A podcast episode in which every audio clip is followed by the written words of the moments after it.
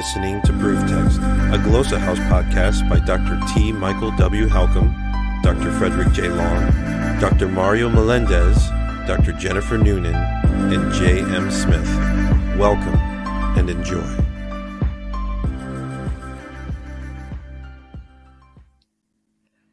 Shalom. This is Dr. Jennifer Noonan. Welcome to this episode, this week's episode of SLA Insights. I'm continuing my discussion of comprehensible input, which is understood as what is most important for students in acquiring language. This episode is the first of three where I talk about how to increase the quantity of comprehensible input in your language classroom. Today I'm going to talk about immersion, and then in upcoming episodes, talk about total physical response and then extensive reading. So, for today, looking at immersion and what is immersion, basically, we're talking about creating an environment that is similar to what your student might get if he or she were dropped into an L2 culture, a, a second language culture, you know, France, China, Germany, uh, where everywhere around them they're being hearing and having to use the language the American Council for the Teaching of Foreign Languages recommends that 90% or more of class time be spent in the second language, in the L2. So for our, our Hebrew, Greek, Latin, if, if we're looking to encourage comprehensible input, then we also want to spend as much time in the language as possible. As Scott McQuinn has noted, the more time spent in L1, that is native language, the less time the students are getting L2 or um, comprehensible input to develop and acquire their language. But there are several challenges to this, and, and I, I understand it, it's hard. So the questions are, you know, where do I start? And really, how do I develop the fluency to do this when I learned on the grammar translation, memorize the language, or sorry, memorize the paradigms, mer- memorize the vocabulary? Class time was spent mostly in L1. Um, how do I get there? It wasn't modeled for me. This isn't the way I learned. So I have a few suggestions to help you get up to speed and help you really try to, to create and establish this immersion environment in your classroom. Um, the first recommendation I have is to read and especially listen to your L2, whether that's Hebrew, Greek, Latin, or something else.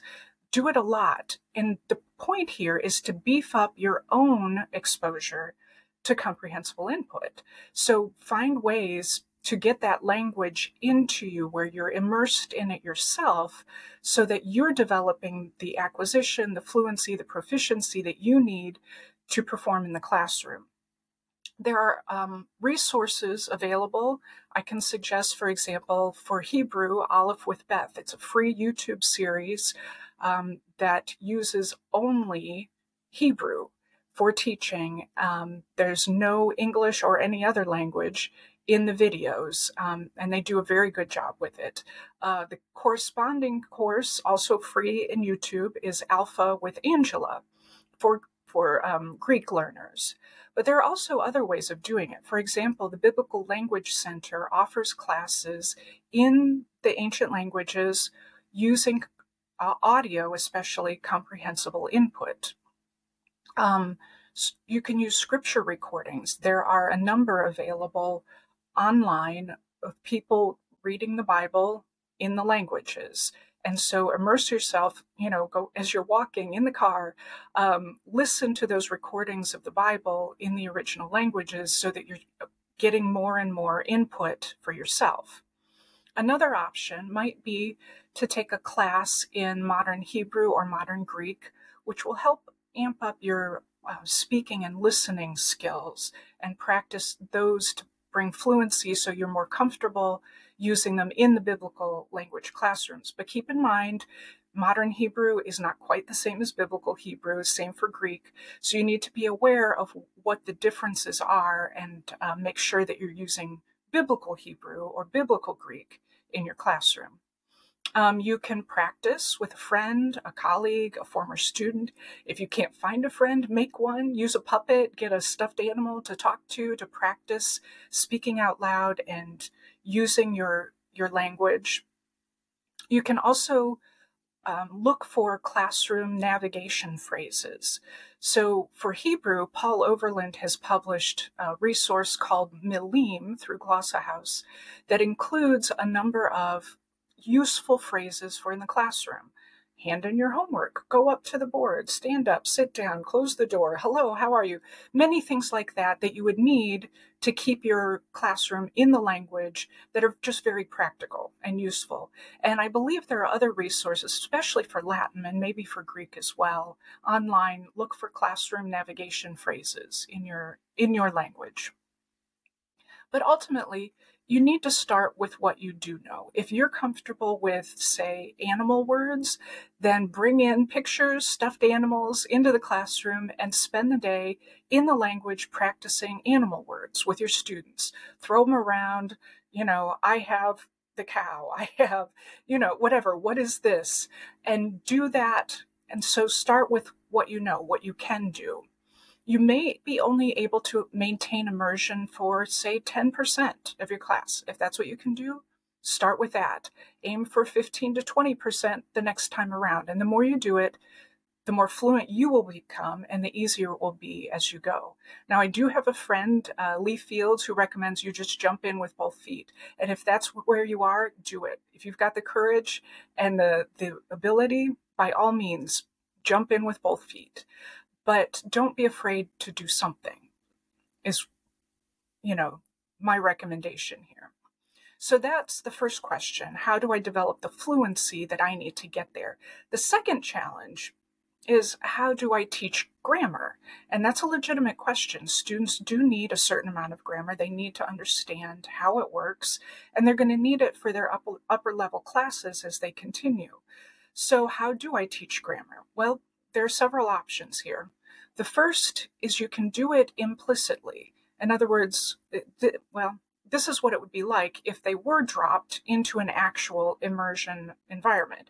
If somebody dropped them into Czechoslovakia without any knowledge of the language, they would have to do some trial and error and practice. And somebody will probably come along and say, no, that's not quite how you say it here. This is the right way. And so look for those teachable moments as they come up to correct the grammar um, as it comes up. So you don't use explanations, you just use the grammar, use the comprehensible input, and keep adding more. And as students make mistakes, you correct them and keep going. So you can teach the grammar implicitly. That's one way of doing it. A second way is to teach the grammar explicitly, but in the language. So use the language to teach the language. And you can do this, um, for example, in Hebrew, there are words for masculine and feminine. So use those when you're teaching masculine and feminine forms. Um, use pictures, diagrams, uh, whatever it takes in the language as much as you can to teach the language. That's a second option. A third is to use what's known as a flipped class approach. So you're still meeting as a class, but there's this online component of videos and things that you're expecting the students to watch on their own at home. So um, you would do that in L1, give these grammar explanations in videos, record yourself, put it up online for the students to use. But in the classroom, you only use the L2, the second language, to practice and use activities and use the grammar that they're learning outside the classroom. And you can do it either way. You can either, and probably both is best actually, you can present the grammar first and then use it in the classroom for activities, or you can start to introduce it just briefly, add a new word, a new form in the, the flow of conversation, I plus one, the input hypothesis, and then they go home and watch the video that explains the form you just used. So there, you can go at it both ways um, in that sense. So those are some suggestions for how to teach grammar in trying to maintain at the same time an immersion environment in your classroom. So, for today, we've been talking about immersion, trying to get more comprehensible input into the classroom, which will lead to more accuracy, more acquisition, more proficiency for your students. I hope you will be able to join me for the next couple episodes as we continue to talk about increasing quantity of comprehensible input. In the meantime, have a great week. Interested in growing your ancient language skills but not sure where to start? Glossa House can help. From illustrated readers and short stories to lexicons and grammars, Glossa House offers a variety of resources for beginning, intermediate, and experienced ancient language learners. Head to glossahouse.com today. Glossa House, language resources for the global community.